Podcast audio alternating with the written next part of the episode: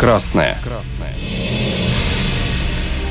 Основанный в 1957 году поселок Красное свое название получил от омывающего его неглубокого одноименного озера.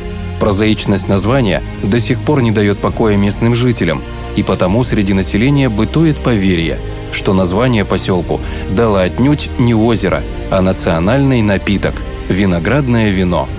Хранить у себя в подвале несколько бочек собственного вина – это хорошая традиция каждого уважающего себя жителя поселка. Село, протянувшееся вдоль берега реки Турунчук, когда-то славилось консервным заводом «Октябрь», построенным еще в 1930-е годы. На территории предприятия работало 2000 человек, а его продукция расходилась по территории всего Советского Союза.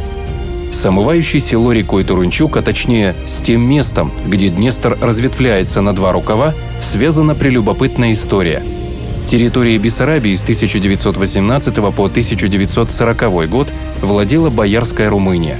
Отделяя свои рубежи от рубежей Советского Союза, два государства договорились, что граница пройдет по фарватеру Днестра – Надеясь отхватить побольше территории, румыны чуть ниже места границы стали сваливать в Днестр мусор и деревья, надеясь, что основное русло заилится и фарватер сдвинется в Турунчук.